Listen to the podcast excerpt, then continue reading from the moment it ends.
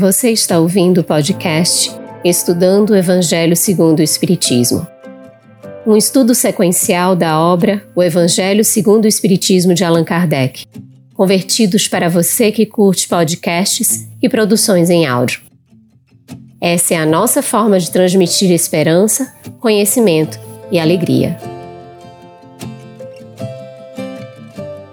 Olá, saudações fraternas a você que nos acompanha no Estudando o Evangelho segundo o Espiritismo. Satisfação imensa, satisfação Lu, Luziane Bahia, estamos aqui dividindo a responsabilidade do trabalho e damos as boas-vindas às nossas intérpretes para Libras, Eliane Carvalho e Tainã Tinum, que é do Grupo de Estudos Surdos Espíritas, e aos nossos convidados de hoje, Calcide Sarroris, que é coordenador do estudo aprofundado da doutrina espírita da Federação Espírita do Estado de Goiás, a FEGO, e a Ana Maria Becker, trabalhadora do Centro Espírita Caridade de Santana do Livramento e também do Centro Espírita Sem Fronteiras. Sejam muito bem-vindos. Irmãs e irmãos queridos, sejam muito bem-vindos a esse estudo. Cumprimentamos a todos vocês que estão aí chegando, já deixando suas mensagens esses nomes que a cada quinta-feira aqui vai se cumprimentando, trazendo perguntas, comentários, isso é muito bom. Cumprimentamos a você, querido Carlos Campetti, estarmos aqui juntos é uma alegria para o nosso coração. E os queridos convidados, Calci, Ana, as queridas amigas, intérpretes para Libra, uma alegria estar com todos vocês. Hoje nós vamos completar o estudo do quarto capítulo do Evangelho segundo o Espiritismo, que é intitulado Ninguém Poderá Ver o Reino de Deus se não nascer de novo. Nós estávamos na, na, nos comentários a respeito desse capítulo na semana passada e hoje adentramos as instruções dos Espíritos, que tem dois títulos: Limites da Encarnação e Necessidade da Encarnação. E para iniciarmos o nosso estudo, vamos perguntar ao Calci, referente a este item 24, que tem por título Limites da Encarnação, o que afirma o Espírito São Luís, Calci, no que respeita ao corpo físico e ao perispírito, respondendo à indagação de Kardec. Quais os limites da encarnação? Uma boa noite a todos, muita paz. Minha irmãzinha Luziane Bahia, nobre companheiro Carlos Campetti, Ana Maria Becker, as irmãzinhas mestres aí das Libras e os companheiros que nos assistem nesse estudo do Evangelho. Irmãzinha Luziane, para a gente poder compreender bem uma resposta, a gente tem que compreender bem a pergunta. Kardec pergunta a respeito dos limites da encarnação. O que Kardec está querendo dizer com isso? O que, que ele visava alcançar com esta, com esta pergunta?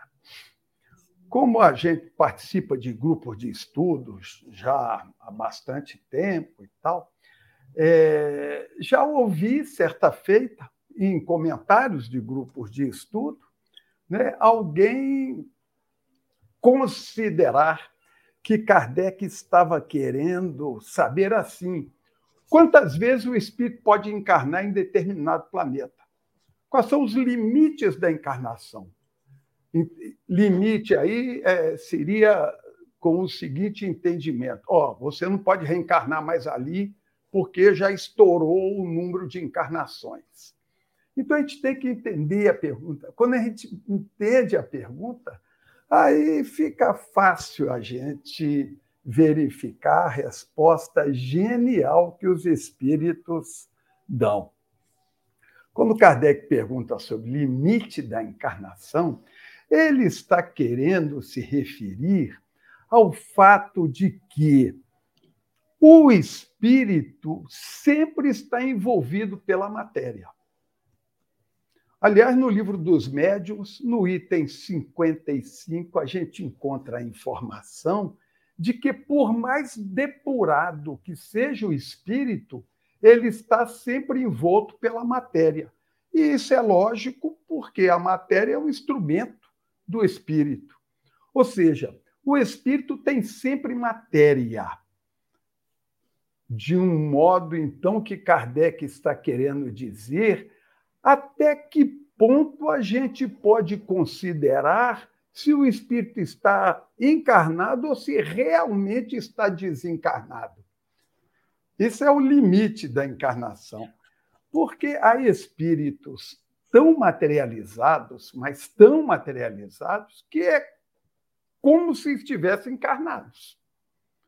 E aí a pergunta que ele faz e a resposta que os espíritos caminham em falar que, à medida que o espírito evolui, o corpo também vai se depurando. É muito fácil a gente observar. No tempo das cavernas, o corpo que nós utilizávamos era muito bruto.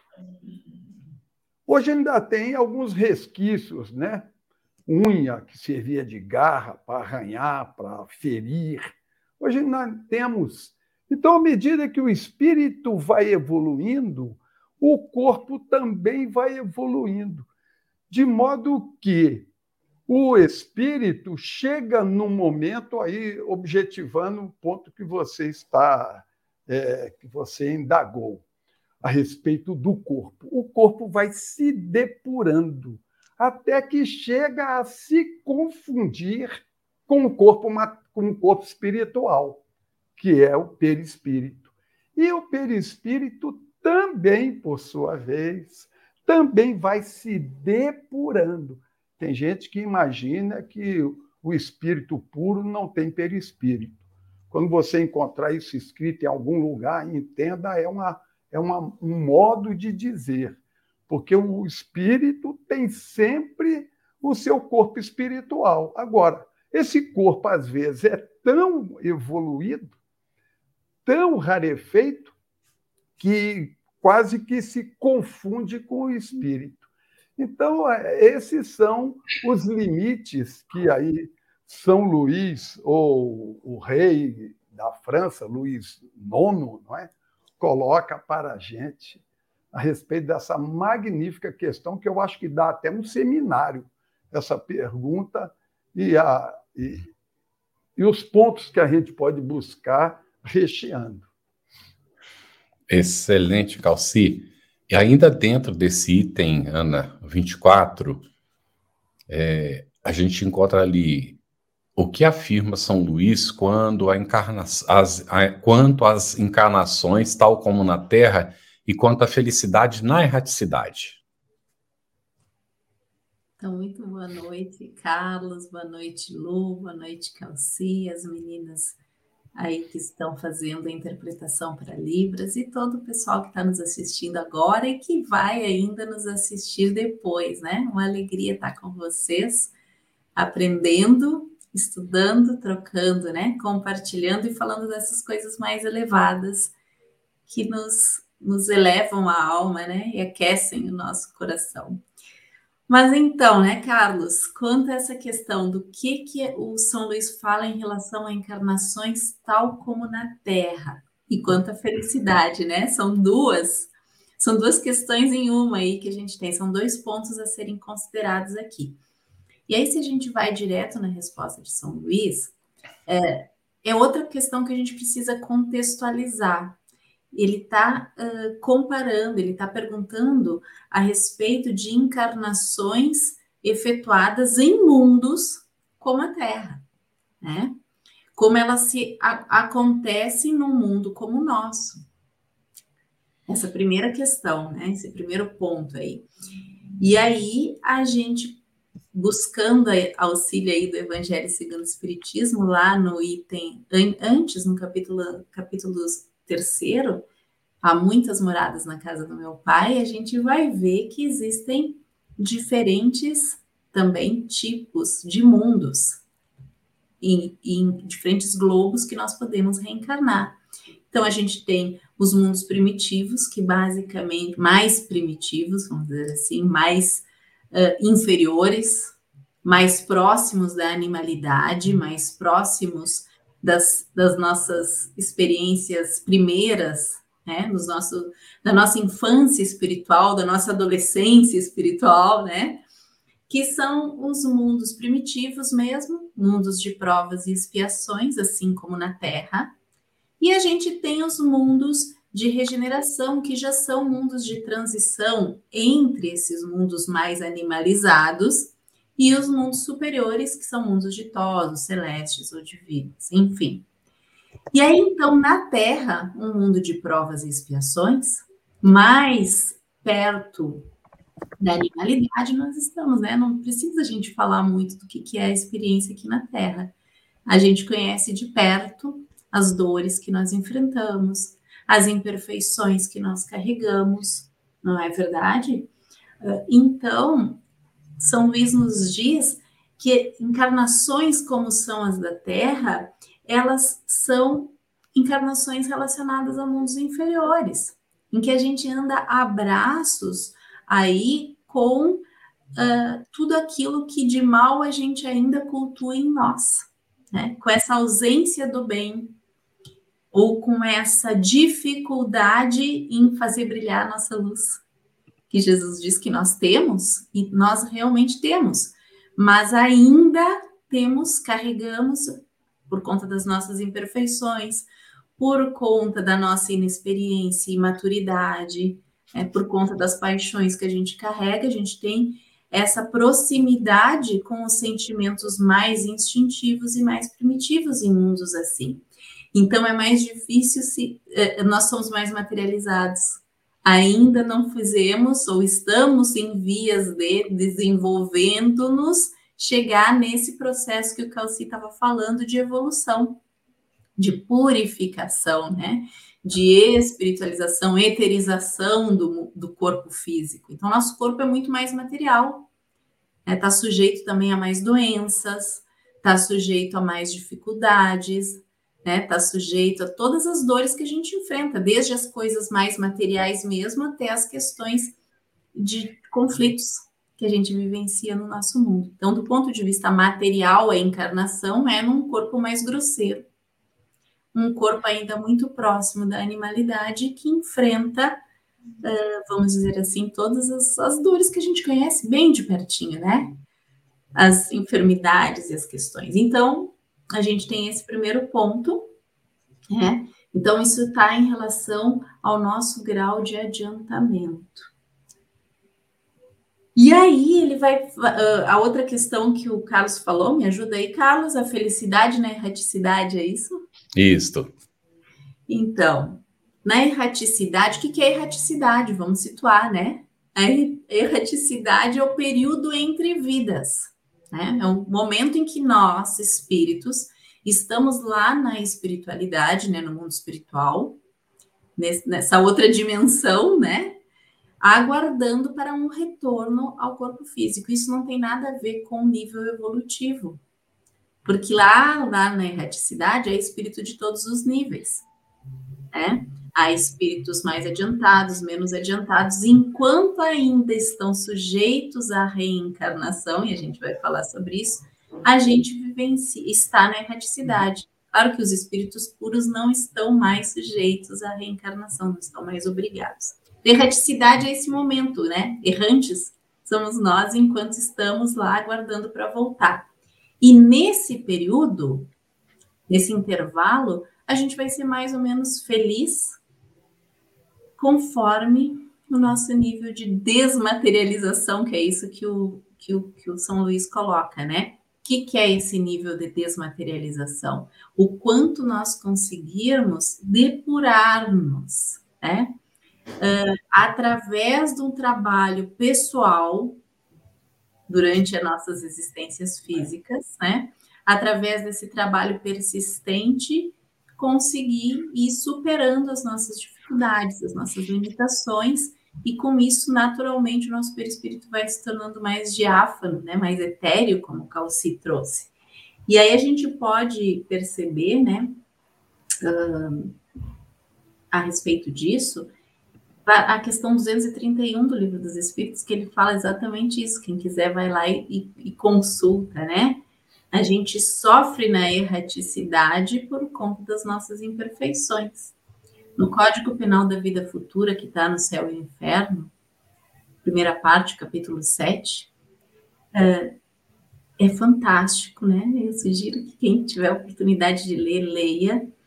Uh, o item 2, o segundo do, do Código Penal da Vida Futura, ele fala que a completa felicidade prende-se à perfeição, isto é, a purificação completa do espírito. Então, toda imperfeição ainda nos causa dor, nos causa sofrimento. E a gente sabe disso, né?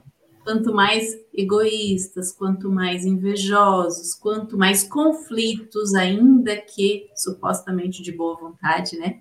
A gente alimente, ainda de boa intenção, às vezes a gente alimenta conflitos, a gente sofre com eles e sofre as consequências disso. Então, é basicamente isso é outra coisa, né? Como o Calci disse, a gente pode falar muito sobre isso, né? É um assunto muito interessante. Muito bom, Ana. Obrigada pelos esclarecimentos. Aqui no chat nós encontramos irmãos queridos de Tocantins, da Bahia, de Pernambuco, São Paulo, Rio de Janeiro, Sergipe, Goiás, Minas Gerais, Alagoas, Rio Grande do Sul e de fora do nosso país, Argentina, Uruguai e Estados Unidos. Sejam todos muito bem-vindos e essa é a oportunidade aqui que nós temos de fazermos perguntas, comentários para esses nossos queridos convidados que são tão estudiosos e tão didáticos nas suas respostas. Calci, antes da gente fazer a próxima pergunta, tem uma pergunta da Flávia Silveira que diz assim: então, quanto mais evoluído, mais sutil é o corpo espiritual, ou seja, o perispírito? Perfeitamente. Exatamente. É, é isso mesmo. A Flávia Silveira é, concluiu com, com absoluta é, certeza. Tanto o corpo material vai ficando menos materializado, menos robusto, menos bruto, assim também quanto o perispírito vai ficando cada vez mais diáfano. O corpo, quando o corpo é, se equipara ao perispírito, chega a se confundir com o perispírito, penso que aí não haja mais necessidade de encarnação. O espírito pode continuar a sua trajetória evolutiva no, no plano espiritual. Mas também o perispírito, que é matéria, pega lá o livro dos Espíritos, questão 257. O perispírito é composto de fluido vital, matéria e eletricidade. Ele, ele faz parte desse, desses elementos. Então, o perispírito também vai evoluindo, de maneira que, concluímos, chegue a, a, se confundir com o próprio espírito. Esse é o estado dos espíritos que são chamados de espíritos puros, aqueles que têm em volta de si a mais etérea das matérias, que é o instrumento dele. Então, seguindo aqui, Calci, excelente o seu comentário, sua resposta. Nós temos aqui no item 25, é, ainda das instruções dos espíritos, já entrando na necessidade da encarnação, um questionamento. É um castigo a encarnação e somente os espíritos culpados estão sujeitos a sofrê-la? Que, que, be, que beleza de questão, né? Remete também ao livro dos Espíritos, questão 132. É por isso que é, as obras básicas, o livro dos Espíritos está desdobrado nas demais obras básicas. Então, Kardec não poderia colocar tudo no livro dos Espíritos, senão teria um tamanho imenso. Então, ele, ele tratou a coisa como o, o professor da, da melhor didática. Ele deu uma pílulazinha para a gente, ele deu um gostinho para a gente, para a gente procurar o resto. Então, na questão 132, qual é, qual é o objetivo da encarnação?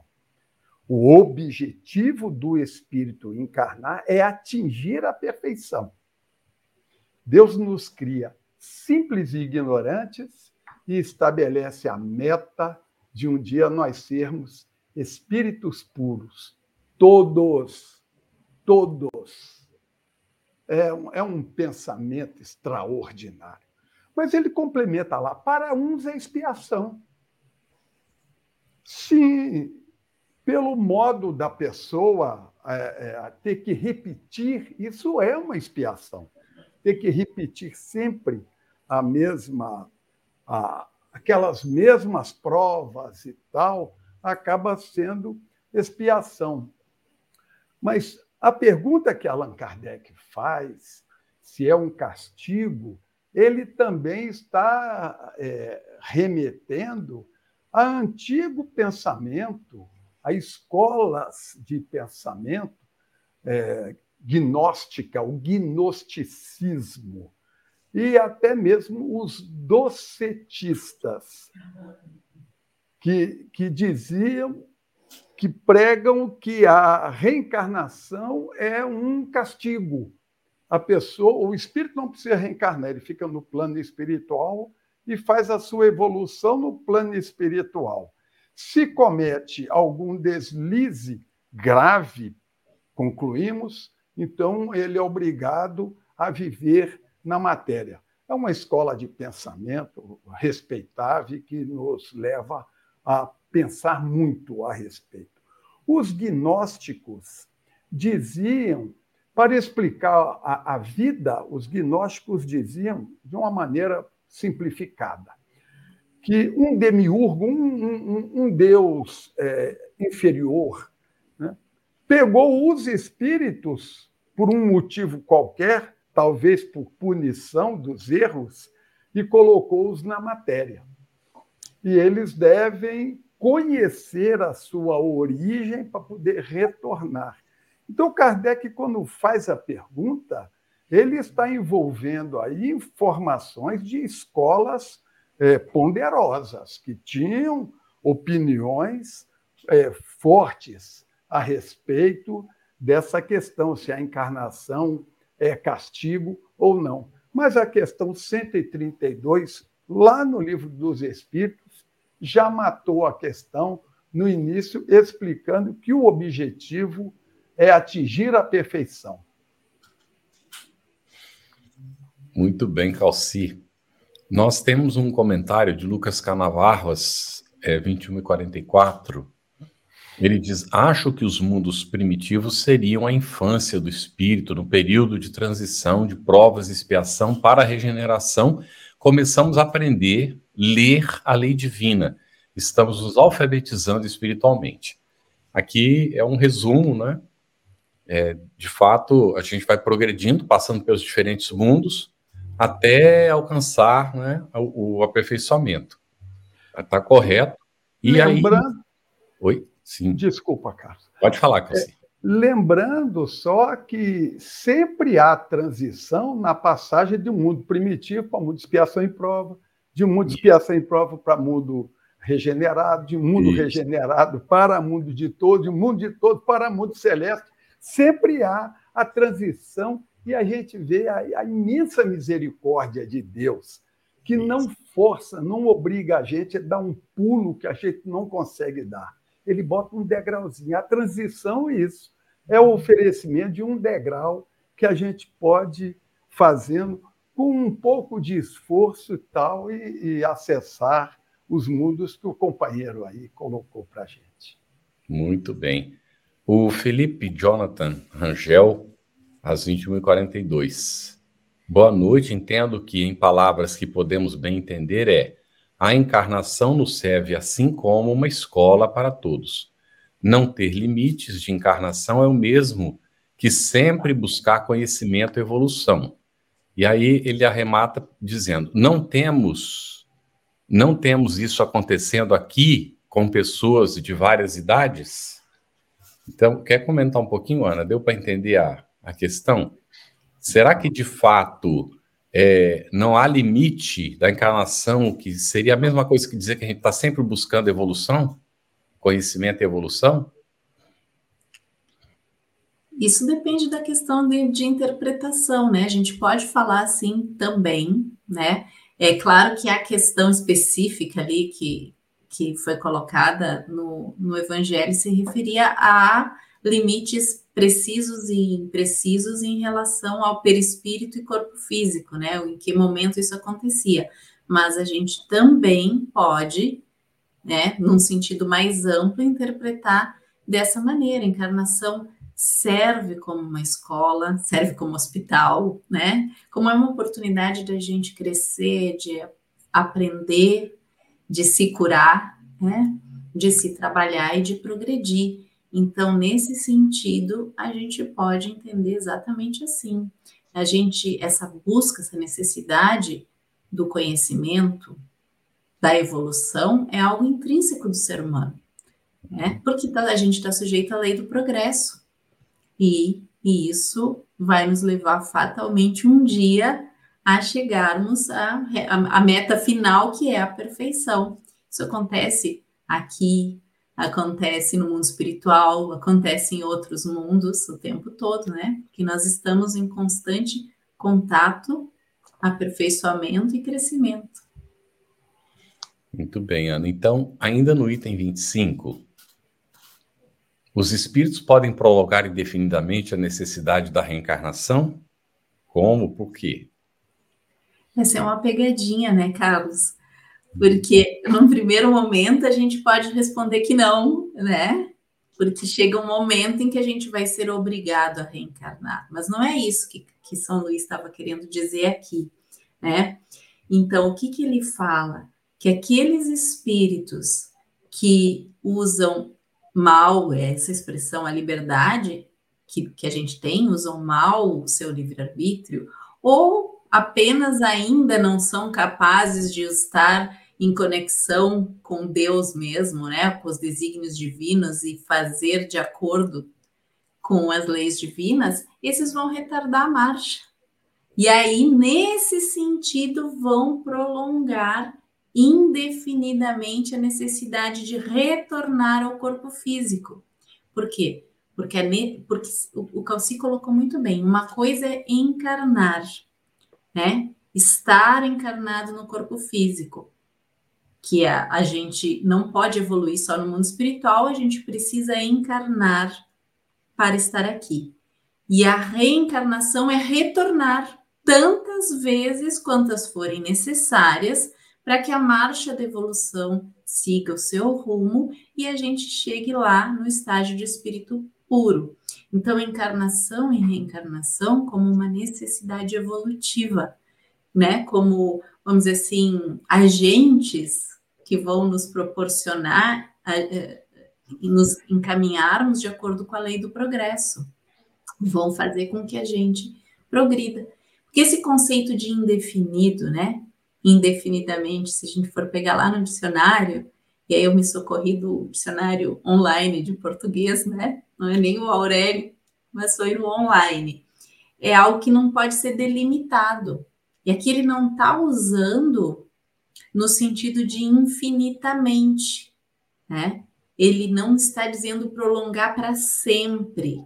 Ele está dizendo prolongar por um tempo que a gente não sabe quanto, por muito tempo. Então é possível sim. E aí a gente tem lá de novo no céu e inferno, Código Penal da Vida Futura, né? Hoje a gente vai procurar bastante esse, esse livro. O, o 19 item, né? Uh, está escrito assim: como o espírito tem sempre o livre-arbítrio, o, o progresso por vezes se lhe torna lento e tenaz a sua obstinação no mal. E nesse estado ele pode persistir anos e séculos. Então, tanto no mundo espiritual, quanto o que vai fazer com que a gente tenha necessidade de retornar.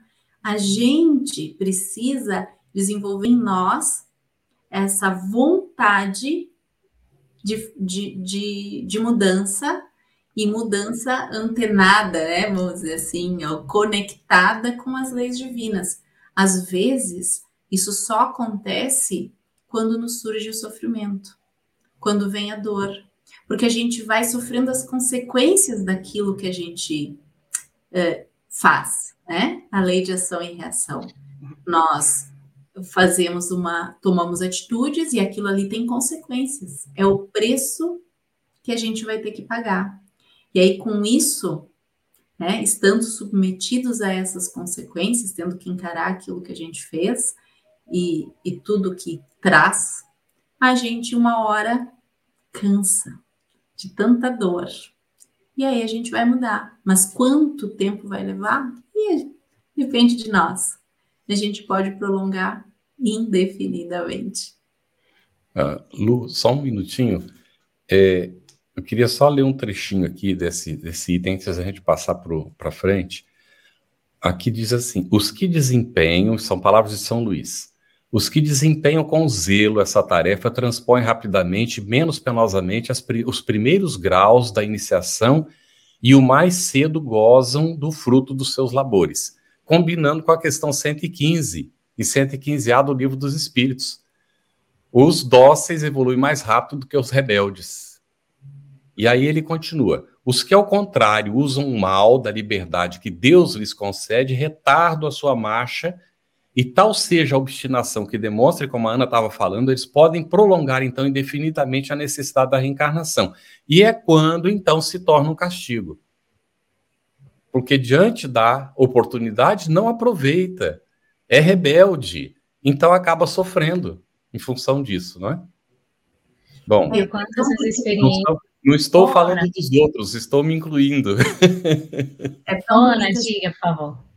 A gente perceber que, que está em nós, né? Uhum. E que por mais que a gente use essa expressão castigo, é, não é um castigo real, é como a uhum. pessoa sente. Isso. Então, o espírito sente-se castigado, né? Eu. É contrário à lei, né? Castigada. Questão da consciência mas não é que de fato seja, porque é simples, né? Se eu quebrar, por exemplo, uma janela de vidro com a minha mão, o que, que vai acontecer? Eu vou me machucar, eu vou me cortar, dependendo do, do ferimento, vai ser terrível, né? Dependendo da profundidade, isso vai demorar muito tempo para curar, e eu vou ficar impedida de uma série de coisas. Foi um castigo? é a consequência de uma ação que eu fiz.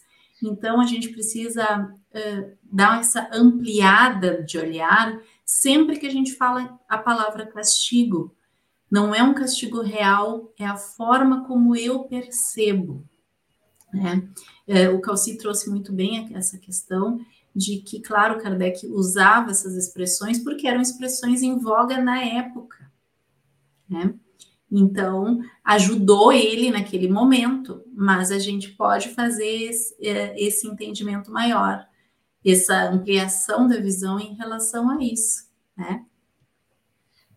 E a gente vai lembrando, como o Calci bem destacou, o objetivo da encarnação, que está lá na questão 132. A gente vai percebendo que o objetivo é alcançar essa felicidade, é compreender o amor, é amadurecer em relação a esse sentimento. E assim a gente vai aprendendo a viver e a relacionar-se. Calci, antes da gente passar para outra pergunta, tem dois questionamentos aqui, porque todas as vezes que a gente vai falando de reencarnação, é muito comum falar do esquecimento também.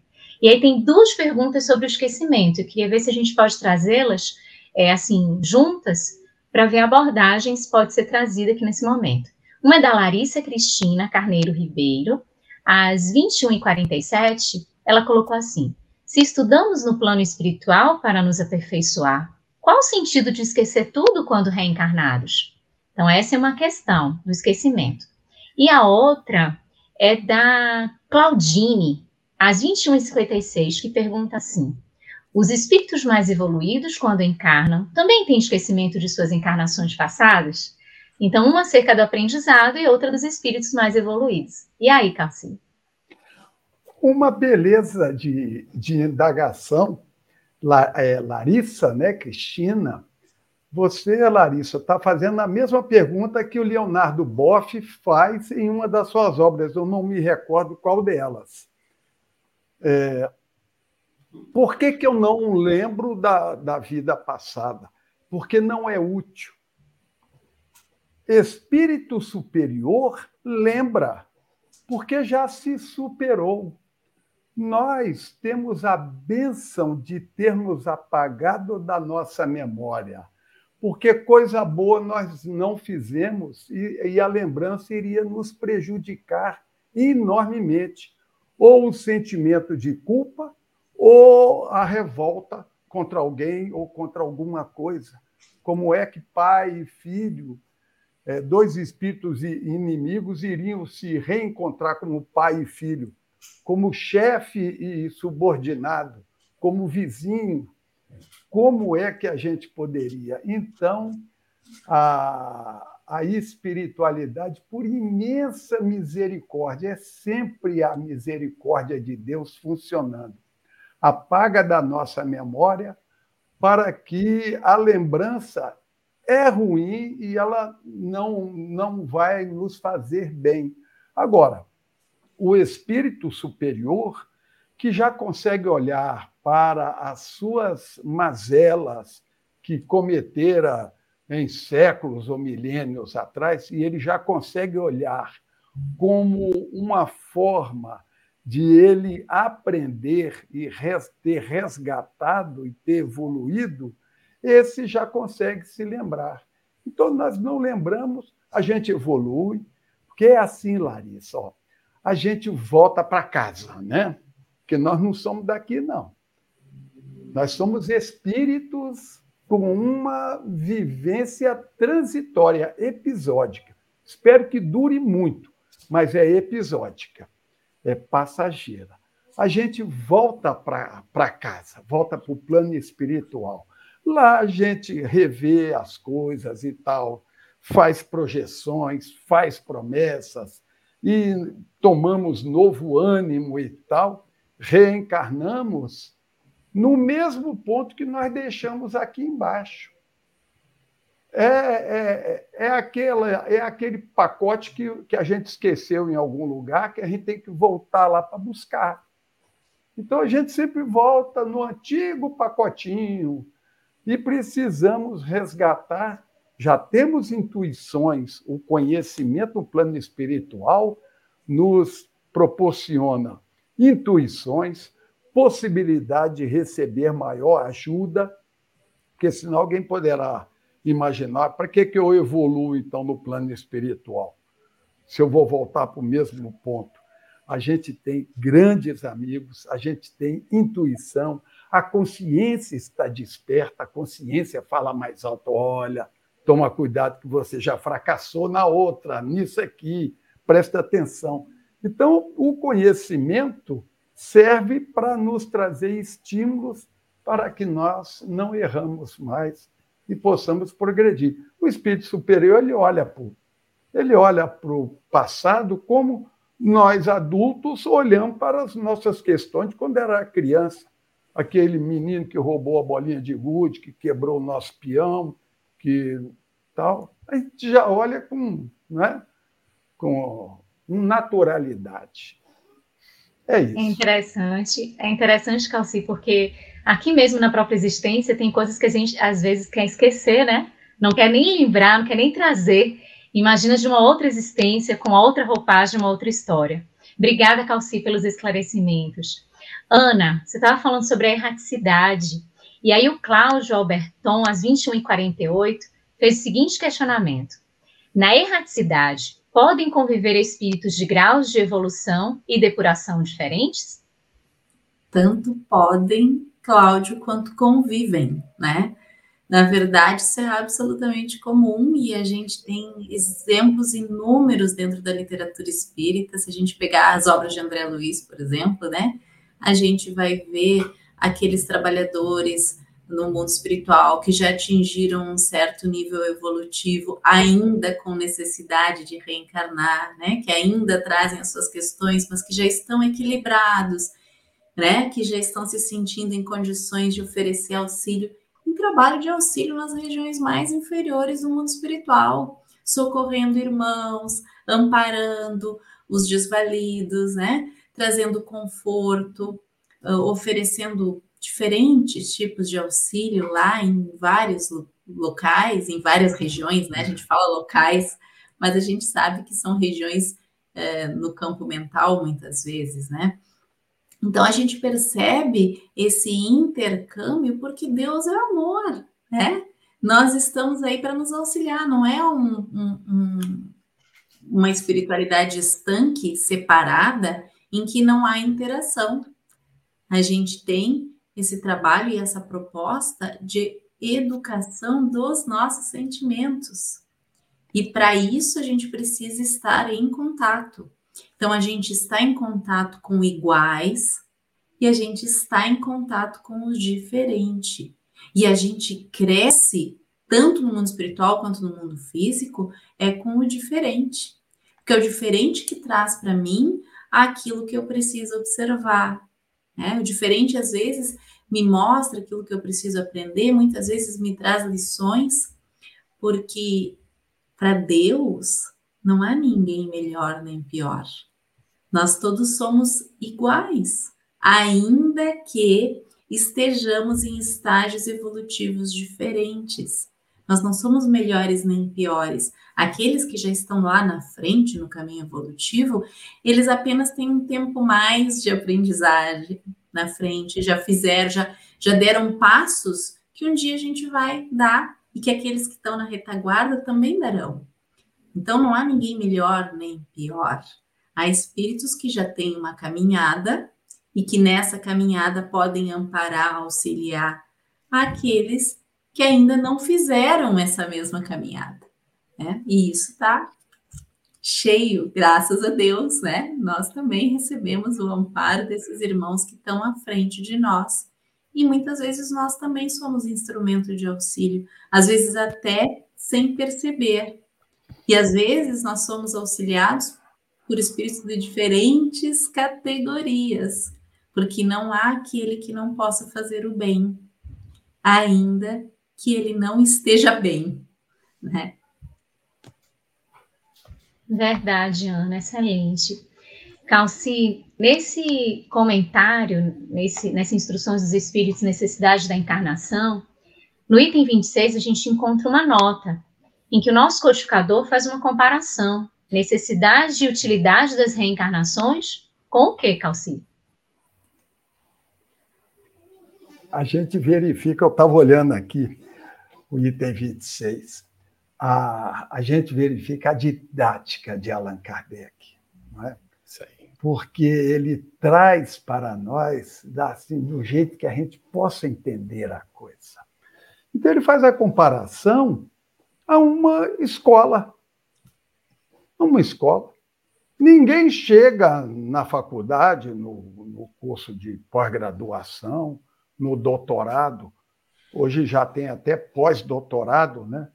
Ah, ninguém chega a, esse, a esses patamares sem passar pelo banco escolar. Lá, no meu tempo, era chamado de primário, né? o ensino fundamental.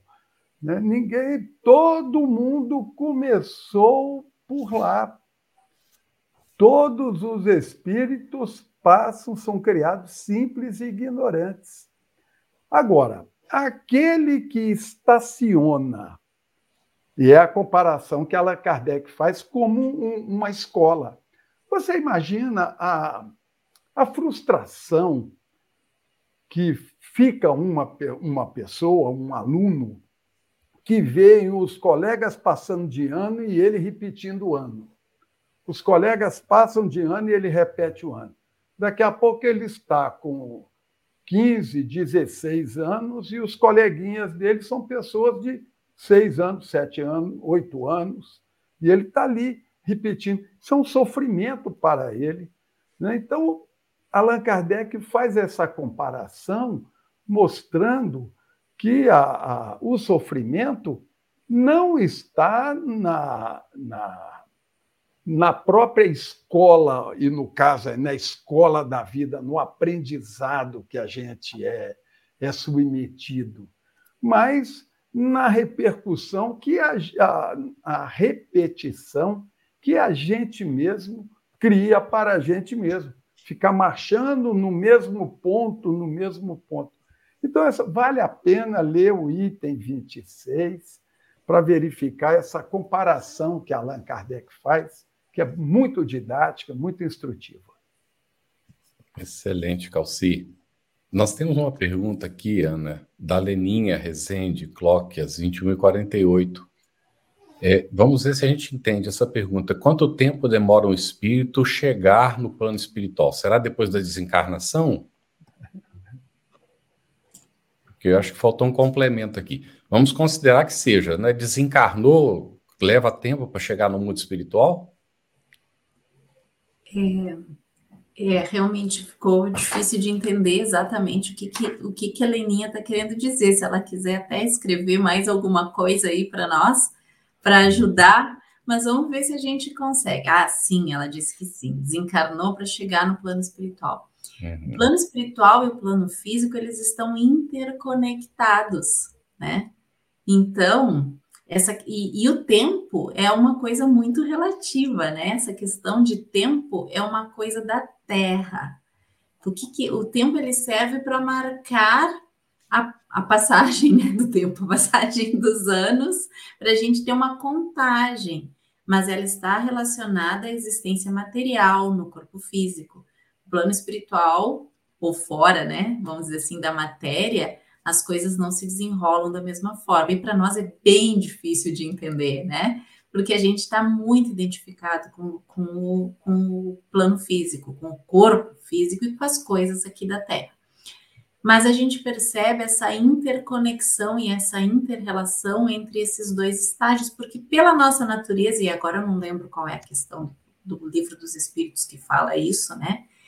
Vou pedir ajuda para os universitários aqui presentes, né? Mas pela nossa natureza de espíritos encarnados, nós participamos dessas duas naturezas, dessas duas realidades, porque nós somos espírito e nós somos matéria.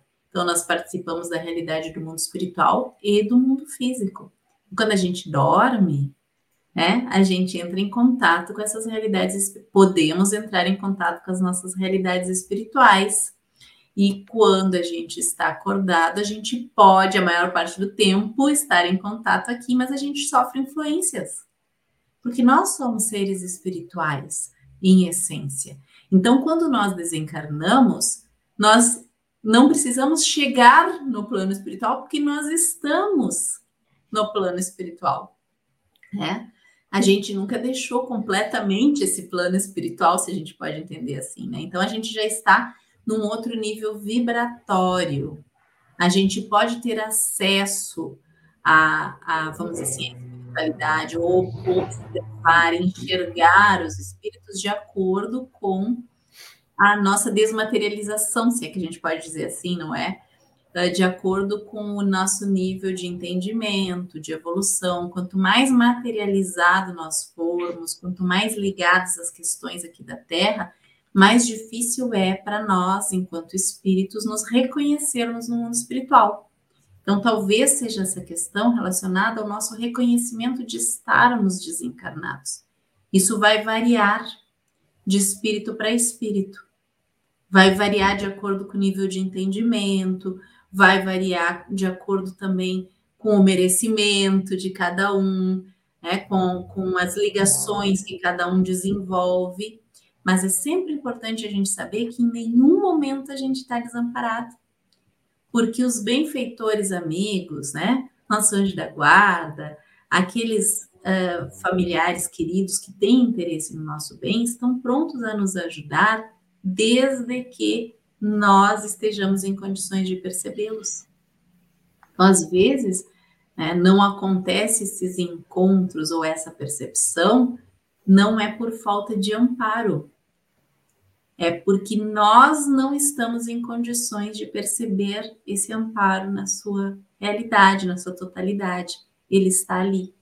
Não sei, não, não sei dizer se eu cheguei a, a conseguir responder, Leninha, a tua questão, né? Ah, a Lininha está dizendo aqui que a filha Renata desencarnou em janeiro. Né? Agora a gente entende um pouco mais a preocupação com essa questão. Tem um complemento. Tem um complemento, ela pergunta se ela chora demais, se ela pode atrapalhá-la. Leninha, não tem como a gente não chorar. diante da desencarnação de alguém que a gente ama. Imagina uma filha, né? Eu também sou mãe.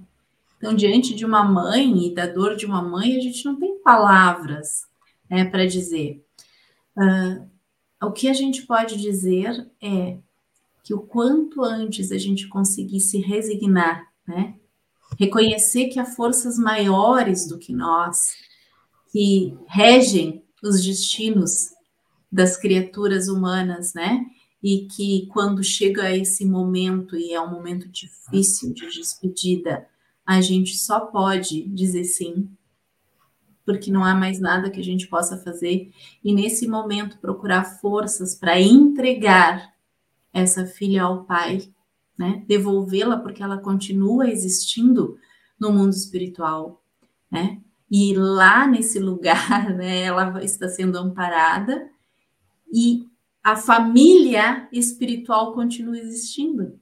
Então, quantos queridos nossos que já desencarnaram antes de nós, queridos de outras existências que estão lá prontos para receber. Então a gente é, é, é o momento mais doloroso e mais difícil para uma mãe, esse momento de entrega e de despedida.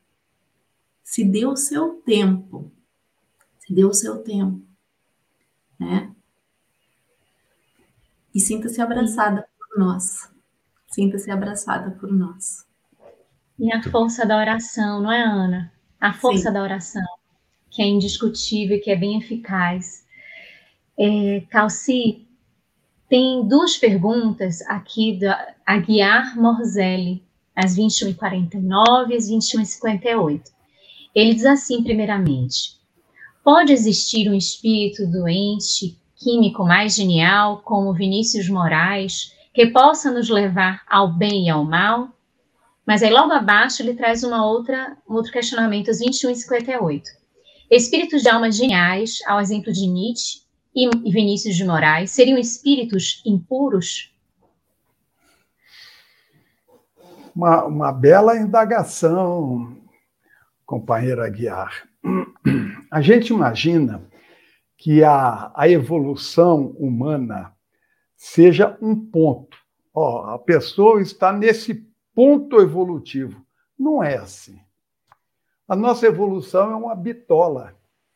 Nós temos o nosso ponto superior e temos o nosso ponto inferior e a gente transita ali dentro.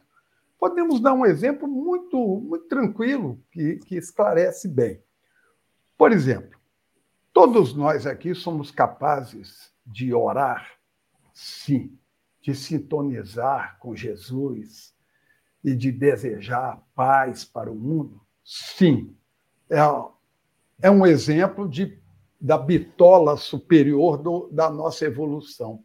Mas nós também somos capazes de xingar alguém que bate no nosso carro. Não é? É.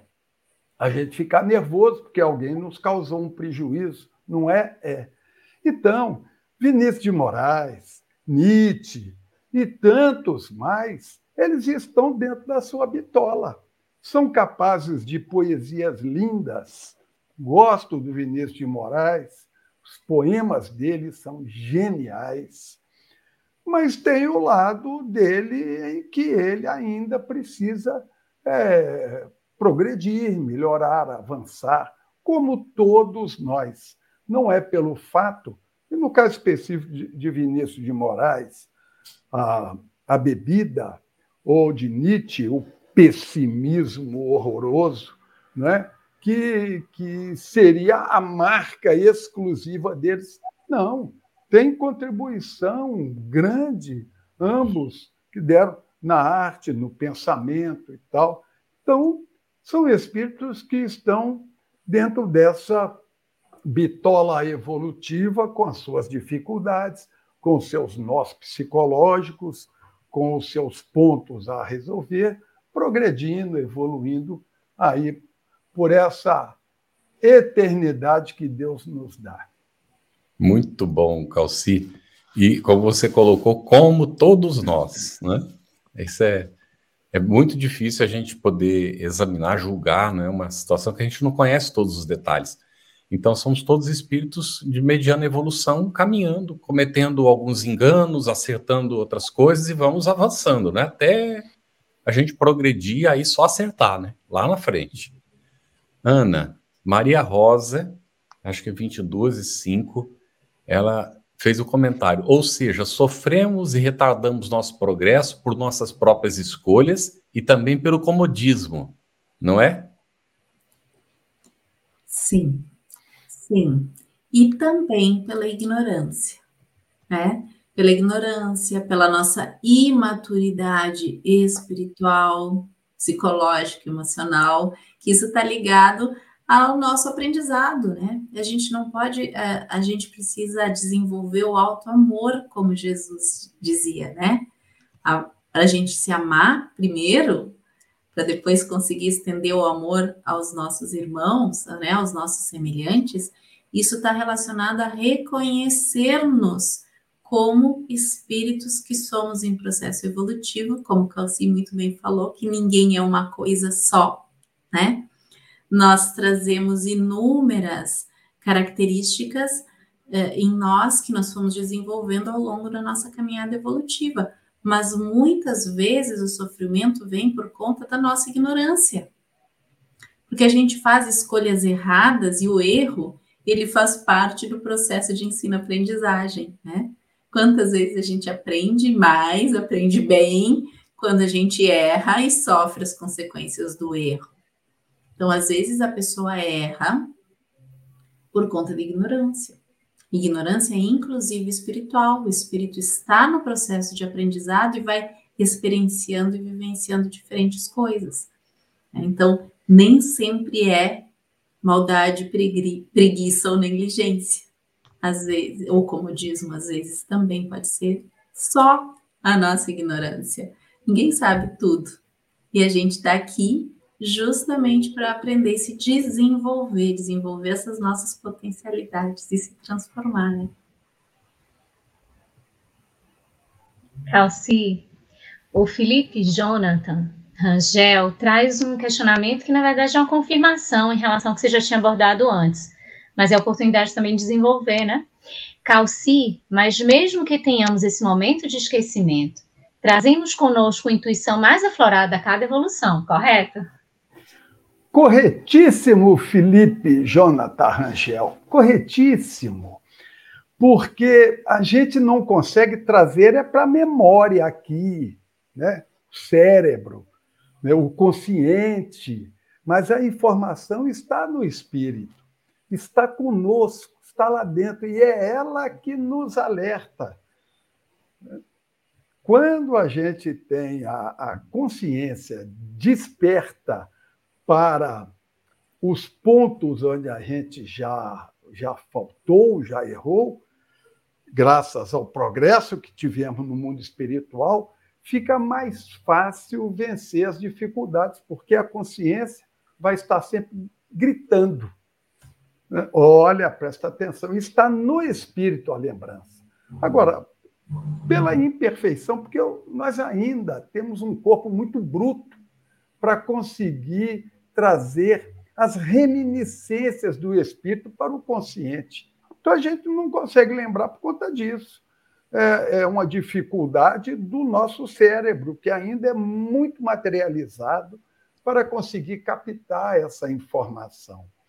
Quem já está mais é, com um corpo mais é, depurado, essa informação passa de maneira mais consciente está lá, está conosco, sempre conosco. Toda lição fica conosco. Toda lição. E, a, e feliz daquele que consegue lembrar, não é? Ou ouvir a intuição, como você bem colocou aí, nos momentos de decisão, nos momentos importantes da vida. Muito bem, Calci. É, Ana, item 26 para finalizar, que é aquela nota né, que a, a Luciane fez referência, a pergunta é: não poderiam os espíritos encarnar uma única vez em determinado globo e preencher em esferas diferentes suas diferentes existências? Esse é o finalzinho do item, né? O finalzinho da nota. E, e, esse item nos remete também ao livro dos Espíritos, questão 177, que é a pergunta contrária, né? Se a gente, uh, se a gente precisa, aliás, uh, exatamente a mesma pergunta, né? Se a gente, para chegar à perfeição, se a gente precisa passar pela feira de todos os mundos existentes no universo. E os Espíritos nos dizem que não, porque muitos mundos são os mesmos, correspondentes aos, ao mesmo grau, escala evolutiva em que nós estamos. Então, não tem necessidade disso. Mas aí, na resposta de São Luís, a gente percebe isso dividido em três, em três níveis, essa, essa, esse, essa questão, né? A gente percebe uh, que não é possível, uh, não teria necessidade de preencher em esferas diferentes, né? Por quê? Porque existem níveis diferentes de evolução dentro do mesmo globo e inúmeras experiências passíveis de serem adquiridas. Então, esse é o primeiro item. O segundo item é: existem a, necessidade de nós, espíritos, entrarmos em contato uns com os outros para repararmos danos recíprocos, né? Para a gente se reajustar, se reconciliar, para a gente conseguir ultrapassar essas fases de desentendimentos e vibrarmos no amor. E o terceiro, a terceira questão para a gente conseguir estabelecer laços de família sobre uma base espiritual, apoiando então, né, esses esses laços ou apoiando numa lei natural, que é a própria lei da reencarnação, os princípios de solidariedade, fraternidade e igualdade. Isso aí é, é a gente tira da questão de São Luís. Então a gente poderia, né, para tentar, né, entrar na, em cada uma dessas questões, a gente tem essa, essa coisa, né, dos níveis diferentes de evolução dentro do, do planeta.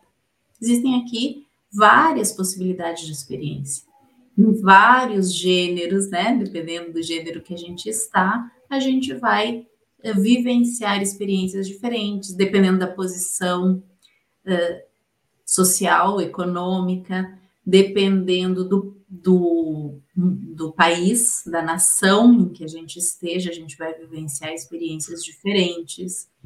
E a gente tem níveis de aprendizado diferentes, só do ponto de vista eh, material aqui, a gente pode perceber que a gente tem níveis de aprendizado diferentes. Não é possível, numa única existência aqui nesse planeta, aprender tudo que é possível aprender. Então, a gente precisa experimentar tudo aquilo que o lugar nos oferece, que a Terra tem a nos oferecer. E quando a gente conseguir isso, a gente não vai ir para um planeta do mesmo nível evolutivo, que aí vai, vai ter as mesmas condições que tem aqui. A gente vai ir para um mundo com um outro nível evolutivo. Então, essa é uma questão. E tem a questão da gente se reconciliar, né? Porque se eu começar a, vamos dizer assim, pular de mundo em mundo, eu vou perder o contato com essas pessoas, esses seres, é, porque a humanidade não é só que está na Terra. A gente tem uma humanidade infinita e em vários planetas. Então, a humanidade terrena é essa daqui.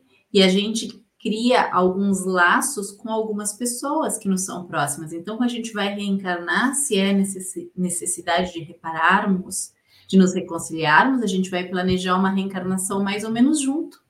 Agora, se a gente começar a ficar pulando de mundo em mundo, a gente vai perdendo essa oportunidade de reencarnar em grupos, para se reconciliar. E aí a gente percebe a questão da reparação, né? Que é uma coisa tão linda e a gente às vezes esquece de falar. A gente fala muito em arrependimento, a gente fala muito em expiação. E Kardec coloca de um jeito tão lindo lá no céu e inferno também, de novo, né? Código Penal da Vida Futura, que são os três passos, são os três passos que a gente precisa dar, três condições para a gente apagar os traços de uma falta. O arrependimento é um primeiro passo quando eu me dou conta, poxa, fiz uma coisa errada, né? Fiz uma coisa que gerou consequências, causei um dano. Ah, e muitas vezes, em função disso, eu quero expiar, né? Eu preciso sofrer porque eu fiz isso. E aí, esse sofrimento, muitas vezes, ele só prejudica a mim mesmo, ele só afeta a mim mesmo. Então, são os momentos em que eu escolho vivenciar uma experiência dolorosa na vida física, os momentos em que eu me dedico à culpa, né? São os momentos de expiação. Mas a reparação é quando eu vou lá e eu vou consertar essa falta. Eu vou buscar reconciliação de alguma forma, eu vou reparar aquilo que eu fiz para aquelas pessoas, e se não for possível mais para essas pessoas, porque elas estão em outro nível evolutivo, eu vou fazer todo o bem que me é possível em nome daquela falta que eu causei para que é, isso esteja quitado. É uma questão de equilíbrio com as leis divinas, um próprio equilíbrio interno. E isso é possível quando eu entro em contato com as pessoas dentro do mesmo globo, né? dentro do mesmo mundo, naquele lugar onde as pessoas estão. E a questão da, dos, da, da, da base familiar. A gente, lá, a gente tem também no Evangelho segundo o Espiritismo, uh, capítulo 14, honrai vosso pai e vossa mãe, a gente tem conhecimento de que nós temos uma parentela corporal e espiritual. A doutrina espírita vai além, ela nos diz, além da parentela corporal e espiritual, nós fazemos parte da grande família universal, sim. E é preciso a gente se acertar dentro disso. Então, Jesus nos apresentando Deus como Pai, nos faz entrar em contato com essa paternidade divina. A paternidade divina faz com que dessa paternidade divina decorre a grande fraternidade humana. E aí a gente pode perceber que todos nós estamos interconectados. E enquanto nós pertencemos ou estamos nos, nos interagindo neste globo, neste planeta aqui na Terra, a gente precisa dar, fazer a nossa parte na obra da criação e contribuir para a evolução aqui do nosso planeta, né?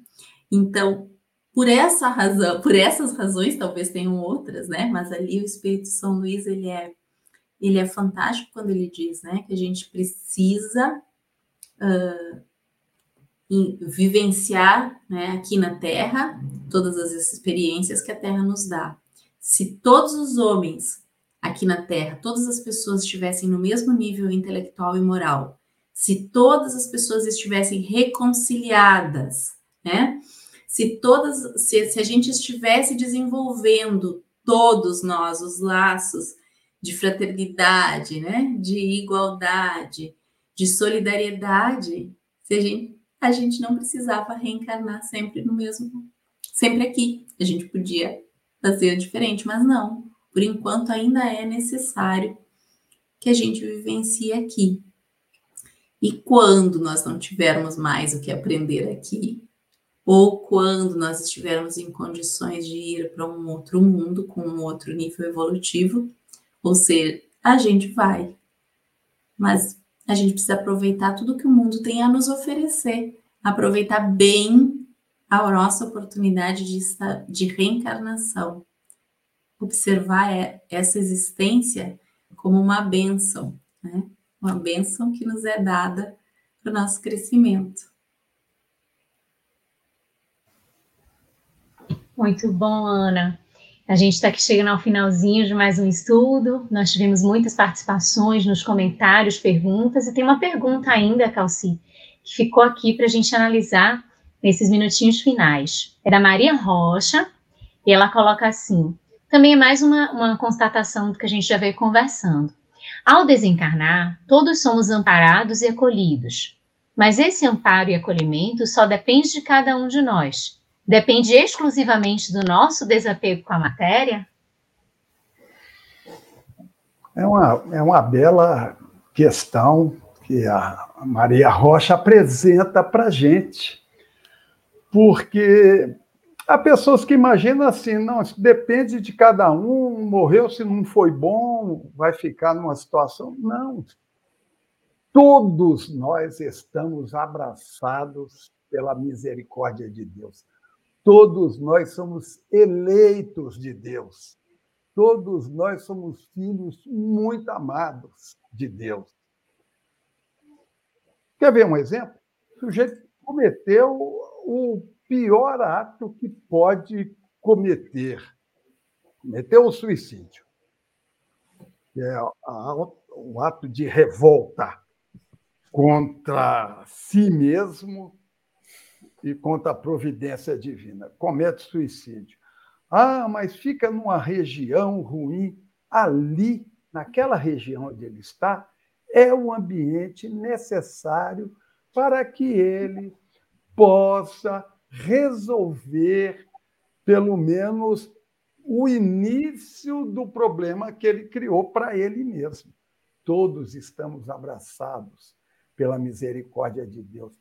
Há um livro extraordinário chamado Memórias de um Suicida de a inesquecível Ivone do Amaral Pereira, que não devemos jamais deixar de falar dessa criatura espetacular.